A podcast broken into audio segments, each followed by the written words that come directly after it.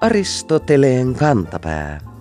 Ohjelma niille, joilla on äidinkielellä puhumisen lahja kuin vettä vaan. Erilaiset kuolleita palstat ovat kirjoittajalle oma haastava lajinsa. Miten kunnioittaa edesmennyttä olematta mitään sanomaton ja toistamatta aina samoja fraaseja. Onneksi keskuudestamme poistuneet saattavat myös auttaa pois pinteestä. Suomen Kuvalehdessä tämä oivallettiin viime marraskuussa, kun uutisen aiheena oli legendaarisen yhdysvaltalaisen sarjakuvakäsikirjoittajan ja tuottajan Stan Leen poismeno. Stan Lee hän oli yhdysvaltalaisen Marvel Comics-sarjakuvatalon yksi kantavista voimista ja hän loi yhdessä piirtäjäkäsikirjoittaja Jack Kirbyn kanssa muun muassa sellaiset supersankarihahmot kuin Hämähäkkimies, Ihmenneloset, Hulk, Ryhmä X ja Rautamies – Suomen Kuvalehti ei argailut käyttää jutun otsikossa yhtä suomalaisen kulttuurin herkimmistä sanoista. Viikon sitaatti. Sankari vainaja. Tarjolla olisi tietenkin ollut myös vaihtoehto supersankarivainaja, mutta ihailtavasti kirjoittaja hillitsi itsensä ja päätyi arvokkaaseen, mutta oivaltavaan lopputulokseen.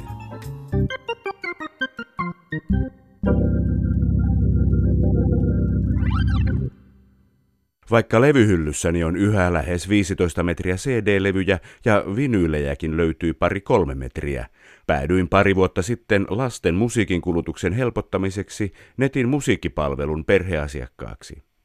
Taas yksi, tai oikeastaan viisi käyttäjätunnusta ja salasanaa muistettavaksi, mutta minkäs teet? Kun musiikkipalvelun avaa, se tarjoaa kirjautumista somepalvelu Facebookin kautta, niin kuin sadat muutkin palvelut. Koska olen kuitenkin hiukan vainoharhainen ihminen, enkä halua, että amerikkalaiset suuryritykset vakoilevat mitä musiikkia kuuntelen, en ole käyttänyt tuota mahdollisuutta. Kannattaisiko kuitenkin, olisihan se kätevää. Osaisiko tietokirjailija Petteri Järvinen vastata? Onhan hän seurannut tietotekniikkaa ja tietoturva-asioita ammatikseen 80-luvulta saakka. Petteri vastaa kysymykseen masentavalla yhtälöllä. Mukavuus kertaa turvallisuus on vakio. Eli kun mukavuus kasvaa, turvallisuus pienenee. Petteri jatkaa. Lähes kaikki mukavat asiat ovat jollain lailla vaarallisia. Sitä on myös somepalveluiden käyttö kirjautumiseen. Toki se helpottaa nettitoimintasi urkintaa, mutta siinä on toinenkin riski, mitä ei tule ajatelleeksi. Jos olet rekisteröitynyt palveluihin Facebook-tunnuksella, et voi jättää Facebookia, koska muutkin palvelut lakkaisivat toimimasta. Ja jos Facebook jostain syystä sulkee tilisi, lennät ulos muistakin palveluista. Joten ei, en suosittele. Huh huh, yhdessä asiassa en siis ole mokannut. 11 vuotta sitten haastattelin Petteriä Aristoteleen kantapääohjelmaan salasanoista, noista modernin ajan vaietuista ja tabuista sanoista. Reilussa vuosikymmenessä tietotekniikka ja internet on tullut yhä yleisemmäksi ja lähemmäksi meitä kaikkia – Samaan aikaan uutiset laajoista tietomurroista ovat yhä yleisempiä, ja salasanoille on kehitetty uusia ratkaisuja. On aika pyytää Petteri taas vastaamaan, mitä järkeä salasanoissa on, kun hakkereiden koneiden laskentateho vain kasvaa.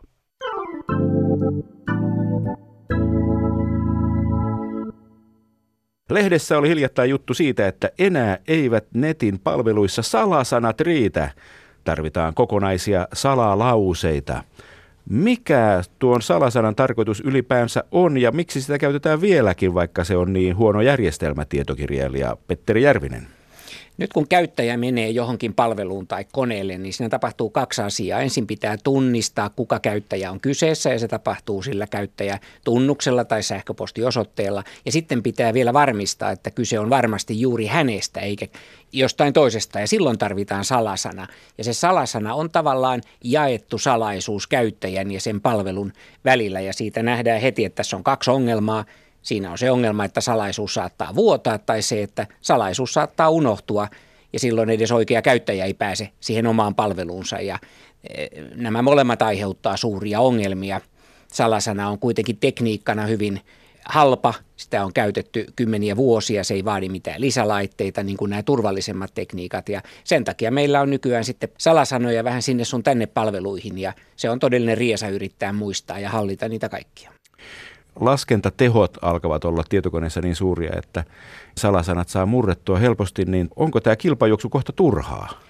No ei. Ensinnäkin, jos tavallista palvelua ajatellaan ja joku yrittää murtautua meidän puolesta siihen, eli arvata meidän salasanaa, niin eihän siitä yleensä tule yhtään mitään, paitsi elokuvissa. Mutta reaalimaailmassa toisen salasana on tosi vaikea arvata, ja se palveluhan menee lukkoon, jos antaa muutaman kerran väärän yrityksen, niin siitä tulee hälytys ja sitten se yrittäminen loppuu siihen.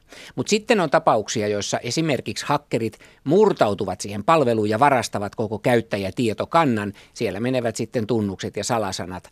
Ja ne salasanat on yleensä salattu, toivottavasti ainakin nykyään, tämmöisellä tiivistefunktiolla. Ja sitten ne hakkerit alkavat murtaa näitä tiivistefunktioita, joista he pystyvät sitten ehkä murtamaan yksittäisten käyttäjien salasanoja. Mutta siis sellainen ajatus, että jokainen palvelu siellä kaikkien käyttäjien salasanat olisivat helposti murrettavissa, kun prosessoritekniikka kehittyy riittävästi, niin, niin se on väärä käsitys. Näin ei suinkaan ole, vaan se edellyttää onnistunutta tietomurtoa. Näitä tietomurtojahan on tapahtunut jonkin verran ja sitten on tapauksia, joissa esimerkiksi murtaudutaan vaikkapa wifi-verkkoon. Ja wifi-verkkohan on sellainen, että, että siinä ei ole mitään rajoitusta, voi yrittää vaikka miljoona kertaa sekunnissa erilaisia salasanoja. Niin silloin tarvitaan mahdollisimman vahvoja ja turvallisia salasanoja ja silloin tullaan tähän salalauseeseen, eli laitetaan useita suomen kielen sanoja peräkkäin ja näin tehdään siitä salasanasta käytännössä mahdoton murtaa. Me voidaan sitoa se käyttäjän todentaminen johonkin muuhunkin kuin salasanaan ja niihin nykyään monissa palveluissa tehdäänkin. Eli pelkkä salasana ei riitä, vaan sitten tarvitaan siihen kirjautumiseen esimerkiksi älypuhelin tai älypuhelimessa oleva joku ohjelma tai tekstiviestivahvistus. Tai niin kuin monissa laitteissa sormenjälkiskanneri, jolla voidaan korvata salasana, tai siellä on joku kasvotunnistus tai joku silmäiiriksen tunnistus. Eli meillä on myös tämmöisiä biometrisiä vaihtoehtoja. Vaikka nyt kaikki salaisuudet vuotaisivatkin, niin ei maailma siihen romahtaisi. Paljon suurempi ongelma tulee sinä päivänä, kun tietokoneet on riittävän tehokkaita pystyäkseen murtamaan kaikki salaukset, eli sen, sen salatun datan siinä siirtovaiheessa. Ja tämmöinen päivä voi jonain päivänä koittaakin. Esimerkiksi kvanttitietokoneiden kehityksen seurauksena itse datan salaus menettää merkityksensä ja se on sitten ehkä vakavampikin ongelma. Sitten joudutaan kehittämään ihan uudenlaisia algoritmeja, jotka perustuu uudenlaisiin asioihin ja esimerkiksi tämmöinen elliptisiin käyriin perustuva algoritmi, ainakin uskotaan, että se olisi kvanttitietokone resistentti, mutta siinä puhutaan niin kuin ihan uudenlaista maailmasta, josta kukaan ei vielä ihan tarkalleen tiedä, mitä se voisi olla. Mutta tuskin sekään mikään maailmanloppu on. Varmasti haittaa palveluita ja aiheuttaa aikamoisia väristyksiä. Viime vuosina ovat yleistyneet tämmöiset salasanapalvelut, jotka generoivat joka palveluun uuden salasanan, mutta siihen palveluun tarvitsee vain yhden salasanan. Ovatko nämä turvallisia, tietokirjailija Petteri Järvinen? Ne on aika turvallisia ja ne on erittäin näppäriä, koska silloin todellakaan ei tarvitse keksiä niitä salasanoja eikä tarvitse muistaa niitä ja ohjelmat yleensä vielä syöttää ne automaattisesti siinä kirjautumisen yhteydessä, joka kaikki nämä yhdessä jo sinällään parantaa tietoturvaa. Mutta näistä kaikista salasanahallintaohjelmista eli, eli salasanamanagereista, niistä melkein kaikista on löytynyt itsestään jotain ongelmia. Siellä voi olla jotain tietoturva-aukkoja tai tietomurtoja – on tehty näiden ohjelmavalmistajien tietokantoihin, että semmoista absoluuttista täydellistä turvaa ei varmaan nekään anna. Ja siinäkin vähän riippuu, miten se ohjelma on toteutettu. Jos koko salasanatietokanta tallennetaan pilveen jonnekin valmistajan omalle palvelimelle, niin, niin siinä on isompi riski kuin että se olisi koko ajan esimerkiksi omalla uspitikulla – kun se uspitikku on taskussa ja laitetaan koneeseen sitten vaan nettikäytön aikana, niin voidaan olla aika varmoja, että siihen ei kukaan pysty murtautumaan. niitä on erilaisia, mutta ne on periaatteessa ne on erittäin hyviä. Ja kun meillä alkaa olla paljon muutakin muistettavaa, ei pelkästään salasanat, vaan myös erilaiset pankkikoodit ja vahvistuskoodit ja PIN-koodit ja ja sukulaisten ja perheenjäsenten kaikki tämmöiset numeriset tiedot, erilaiset rekisteröintikoodit, avaimet, kaikkia tällaista sähköistä tietoa, niin näihin salasana hallintaohjelmiin voidaan yleensä tallentaa kaikkea muutakin kuin vain niitä pelkkiä salasanoja. Aa, nerokasta. Ovatko nämä sitten suosittuja? Niiden yleisyys koko ajan lisääntyy, koska on ihan mahdotonta hallita enää tätä salasanaviidakkoa vanhoilla opeilla. Meillähän on 70-luvulta lähtien ollut neljä perussääntöä. Salasanaa ei saa kirjoittaa muistiin, joka paikkaan pitää panna eri salasana, salasana pitää olla mahdollisimman pitkä ja mutkikas, ja vielä neljäs ohje, niitä pitää vaihtaa säännöllisesti. Ja tämä on ollut mahdollista noudattaa ohjeita vielä silloin, kun on ollut yksi tai kaksi järjestelmää, joita käytetään.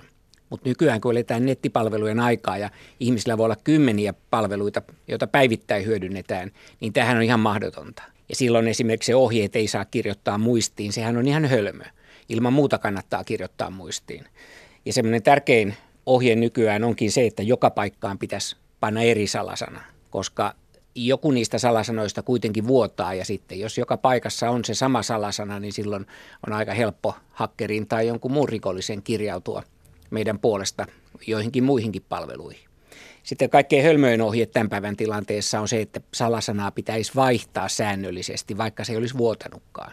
Koska tällainen proaktiivinen vaihtaminen, se pitäisi tehdä todella usein, jotta sillä olisi käytännössä merkitystä, siis kerran päivässä suunnilleen. Ja käytännössä se on johtanut siihen, että ihmiset valitsee huonoja salasanoja tai kierrättää kahta salasanaa vuorotellen tai jotenkin muuten kiertää ohjetta, jota on käytännössä nykyään mahdoton noudattaa. Eli tärkein ohje nykyään on se, että joka paikkaan eri salasana. Ja kannattaa kirjoittaa muistiin tai johonkin hallintaohjelmaan, koska ei näitä kukaan pysty enää omassa päässä hallitsemaan. Jos sen kirjoittaa itselleen vaikka Word-dokumenttiin, niin saako joku sen kaivettua sieltä Word-dokumenteista? Tietokirjailija Petteri Järvinen. Jos joku hakkeri vaikka onnistuu sen koko koneen ottamaan haltuunsa netin yli, niin silloin tämmöinen dokumentti joutuu hakkerin saaliiksi, mutta toisaalta se dokumentti, se kannattaa tietenkin itse salata omalla salasanalla – ja sitten vielä, jos haluaa maksimoida tietoturvan, niin senkin kannattaa tallentaa uspitikulle ja pitää sitä tikkua sitten vaikka aina taskussa ja ainoastaan silloin, kun tarvitsee, niin laittaa siihen koneeseen kiinni. Ja valtaosahan näistä hakkeroinneista on sellaisia massahakkerointeja, että etsitään mahdollisimman helppoja uhreja. Eihän hakkerit niin toimi, että he jonkun tietyn käyttäjän koneelle tulisivat ja vartavasti etsisivät jotain tiedostoja tai salasanoja. Että yleensä se on nimenomaan nämä kaikkein helpoimmat tapaukset, jotka joutuu salasanavarkaiden uhriksi. Hyvä, helpottavaa kuulla. Niin, aina kun salasanoista on jossain juttuja, niin siellä usein listataan ihmisten yleisimpiä salasanoja ja ne ovat surkuhupaisia esimerkkejä niin kuin kverty, 1, 2, 3, 4, 5 tai perkele ja niin edelleen. Niistä tulee aina mieleen, että ensiksi tietysti se, että onpa ihmisillä tyhmiä salasanoja ja sitten rupeaa miettimään, että mutta hei, toisaalta, jos joku soittaa sulle ja sanoo, että mä teen juttua salasanoista, että mikä sun salasanas on, niin eihän kukaan nyt tietenkään sitä oikeita salasanansa anna, vaan tai jonkun tyhmän niin kuin kverty, 1, 2, 3, 4, 5 tai perkele. Mistä tämmöiset tiedot on kerätty? Tietokirjailija Petteri Järvinen jos joku soittaa ja kysyy, mikä on sun salasana, teemme kansallista Gallup-tutkimusta aiheesta, tai jollain muulla verukkeella yrittää kysyä, niin ehdottomasti ei kannata vastata, tai ei ainakaan antaa oikeita salasanaa. Nämä tällaiset top 100 listat esimerkiksi huonoimmista tai yleisimmistä salasanoista, hän tehdään murrettujen ja nettiin vuodettujen salasanalistojen perusteella. Ja siinäkin on tietty näköharha, koska niitä oikein hyviä salasanoja, vaikka ne saadaan tietomurrolla, niin niitähän ei pystytä murtamaan. Ja sen takia näillä listoilla sitten komeilee juuri näitä 1, 2, 3, 4 password, kverty tai suomalaisittain saatana ja perkele. Tämä on tämmöinen suomalainen erikoisuus, että kirosanat on suosittuja. En tiedä mitään muuta kieltä, jossa olisi näin. Tuo anglokulttuurissa siellä on I love you tai let me in tai tällaiset tämän tyyppiset salasanat, mutta Suomessa kirosanat jostain syystä on aina top 10 listalla. No toisaalta salasanassa pitää olla monta merkkiä ja muissa kielissä ei oikein ole kunnon semmoisia pitkiä kirosanoja. Ne on tämmöisiä fuck, nelikirjaimisia sanoja, ei kahdeksankirjaimisia. Salasanojen kannalta on hyvä, että suomalaiset sanat ovat pitkiä. Ja se, että salasanoissa on usein ääkkösiä, siis ää- ja ö-kirjaimia, niin sehän on tosi hyvä tietoturvan kannalta. Ulkomaiset hakkerit eivät varmaan äätä ja öötä edes osaa kokeilla. Nämä aiheuttaa sitten joskus myös ongelmia, koska esimerkiksi ainakaan aikaisemmin Googlen palveluihin ei ole pystynyt käyttämään äätä ja öötä salasanassa. Et siellä ei ole mitään maksimipituutta eikä oikeastaan mitään muuta rajoitusta kuin se, että äätä ja öötä ei voi salasanassa olla. Mutta silloin kun se on sallittua, niin sitä kannattaa ehdottomasti käyttää, koska se tekee hakkerin murtoyrityksen paljon vaikeammaksi. Joskus on ollut puhetta, että hakkerit skannaisivat näitä salasanoja tämmöisillä sanakirjoilla. Kyllä joo, näin on. On sanakirjoja, joissa on eri kielisiä sanoja, satoja tuhansia löytyy myös suomen kielellä. Ja silloin hakkerit kokeilevat tällaista niin sanottua sanakirjahyökkäystä. Ja sen takia pitkääkään sanaa ei pidä sellaisenaan käyttää salasanana, vaan sinne täytyy lisätä jotain erikoismerkkejä tai numeroita tai vaikka useampia sanoja peräkkäin, jotta siitä saadaan hyvä salasana. Mun oma suosikki on korpihilla kuohuva kuusen kerkkä jossa on ääkkösiä pituutta, mahdoton arvata ja kaiken lisäksi bonuksena se toimii myös alkotestinä, että jos sen pystyy sanomaan sujuvasti monta kertaa peräkkäin, niin sitten on varmasti kunnossa myös autorattiin ja tietokoneen näppäimistölle. Mitenkäs tällainen suomen kielen ominaisuus kuin sanamuunnokset? Jos jäätelötötterö on muuten hyvä, mutta se on oikea sana, niin töötelöjätterö erinomainen salasana suosittelen kaikille. Tai en nyt enää, koska nyt kun sen puoli Suomea kuulee tästä ohjelmasta, niin sen jälkeen hakkerit osaavat varmaan sitä jatkossa kokeilla. Mutta ideasi on aivan loistava. Hmm, kiitos. Vaikka tekniikka olisi miten edistynyttä, niin heikoin lenkkihän on aina tekniikkaa käyttävä ihminen. Ovatko kaikki tärkeiden järjestelmien ylläpitäjät älynneet käyttää hyviä salasanoja? Tietokirjailija Petteri Järvinen.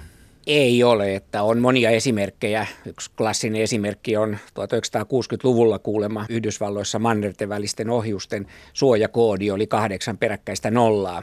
Ja monia tietomurtoja ihan nimekkäisiin amerikkalaisiin yrityksiin on, on tehty sillä, että salasana käyttäjätunnus on ollut esimerkiksi admin, admin eli tämmöinen ihan oletussalasana. Että kyllä valitettavasti ne ammattilaisetkin, jopa tietoturva-ihmiset usein käyttävät omassa käytössään sitten oppien vastaisesti huonoja salasanoja. Ja se voi pahimmillaan johtaa juuri niihin tietomurtoihin, joiden seurauksena sitten miljoonia tunnuksia vuotaa nettiin. Mä oon itse seurannut tietotekniikkaa 80-luvun alusta lähtien ja mä muistan paljon ongelmia, joista ihmiset on kärsinyt ja ne on ratkaistu. Windows ei enää kaadu, levytila ei enää lopu, ei tarvi enää jäädä perjantaina ylitöihin tekemään backuppeja viikon töistä – näiden kaikkien ratkaistujen ongelmien rinnalle on sitten tullut uusia ja niistä kyllä salasanat on tällä hetkellä se kaikkein polttavin, se jota kaikkein eniten ihmiset valittaa ja josta ne saa ahdistusta. Ja valitettavasti meillä ei ole tähän vieläkään semmoista helppoa ratkaisua. Nämä biometriset tunnisteet, erilaiset muut, muut keinot on pikkusen vähentänyt salasanojen käyttöä, mutta ei me salasanoista varmaan eroon päästä ja ehkä me vielä kymmenenkin vuoden kuluttua tulevaisuudessa pohditaan ihan näitä samoja asioita ehkä vähän uudesta näkökulmasta, mutta salasanoista ei valitettavasti kokonaan päästä. Silloin pohditaan, että miten tehdään turvallinen salasana romaani. Niin, niin, jos lauseet ei enää riitä, niin sitten tulee salasana novellit ja vuonna 2040 salasana romaanit ja sitten vuonna 2050 salasana jatkokertomukset. Aristoteleen kantapään yleisön osasto. Olemme kuulleet paljon ikäviä uutisia vanhustenhoidon tilasta Suomessa.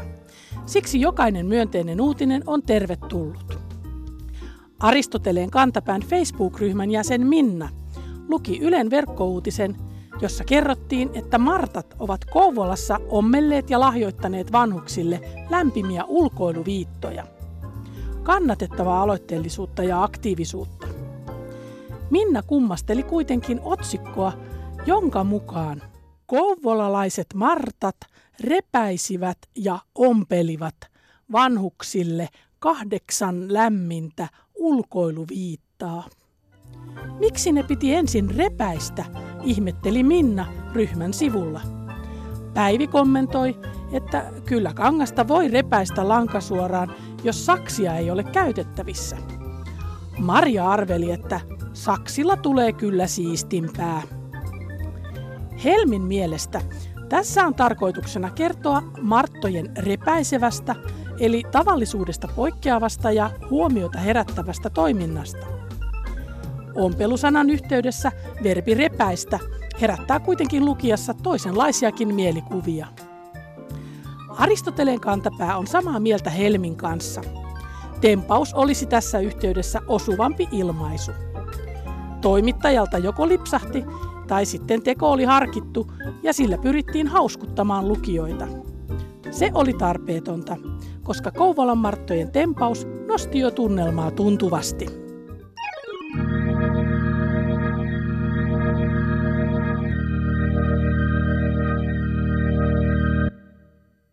Ei ole toimittajillakaan helppoa. Pitäisi tietää, onko näppäimistöltä suolettava sana nimisana eli substantiivi vai laatusana eli adjektiivi. Kuulijamme nimimerkki korttelikielipoliisi Ilmari K. löysi aiheesta hämmästyttävän esimerkin tammikuun lopulla Aamulehden sivuilta. Ilmari K. kirjoittaa. Kielemme uudistuu vaikka väkisin. Aamulehden toimittaja pistää parastaan kirjaimellisesti tässä filmikameroiden uuskäyttöä koskevan jutun kuvatekstissä. Ja kuvateksti menee näin. Viikon fraasirikos. Hasselblad on kaikkein luksuksin keskikoon filmiformaatin kamera. Kyllä, kirjoittaja on taivuttanut nimisanaa luksus laatusanan tavoin superlatiiviin. Niin kuin jos joku olisi enemmän pallo kuin pallo, sanottaisiin, että palloin. Voiko näin sanoa? Onko tämä kielen uudistumista? Vai onko se kirjoittajan kyvyttömyyttä käyttää kielen olemassa olevia mahdollisuuksia? Kirjoittaa vaikka, että Hasselblad on kaikkein ylellisin kamera.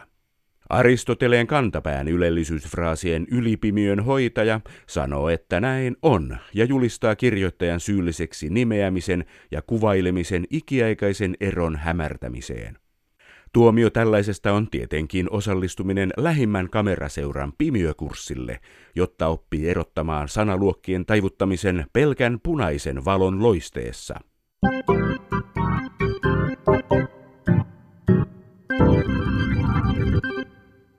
Miten olla vakuuttava, mutta ei tylsä? Tähän kysymykseen ovat tieteen popularisoijat etsineet vastausta kautta aikojen, välillä paremmalla, välillä huonommalla menestyksellä. Kuulijamme EE lähetti meille rohkaisevaa postia siitä, miten britit asian kanssa pärjäävät. Lehti nimeltään New Scientist on siellä jakanut kansalle tieteen uusimpia saavutuksia jo yli kuuden vuosikymmenen ajan. Ketterän tiedeuutisoinnin lisäksi lehdelle on ominaista angloamerikkalaisen journalismin tapa otsikoida jutut nokkelasti. EE nostaa esille viime syyskuun numeron jutun, joka pureutuu Iso-Britanniassakin yleistyneiden erilaisten kasvismaitojen olemukseen. Jutun otsikko on ytimekkäästi. Viikon sitaattivinkki. The white stuff eli valkoinen aine. Sinänsä viattoman näköinen otsake, mutta kun se lausuu mielessään ääneen, se alkaa muistuttaa jostain aiemmin kuullusta. Englannin sana white eli valkoinen rimmaa sanan right eli oikea kanssa, ja niinpä otsikko onkin nokkelahko muunnelma vanhasta klassikkoelukuvan nimestä The Right Stuff vuodelta 1983.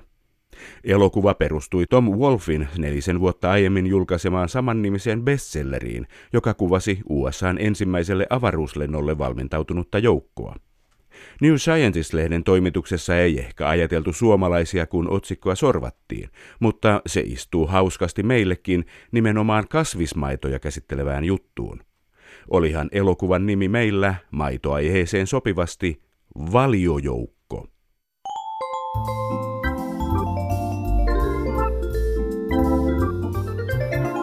Kerro Aristoteleen kantapäälle, mikä särähtää kielikorvassasi. Tee se internetissä osoitteessa www.yleradio1.fi kautta Aristoteles tai lähetä postikortti PL 58 00024 Yle. Aristoteleen kantapää selvittää, mistä kenkä puristaa.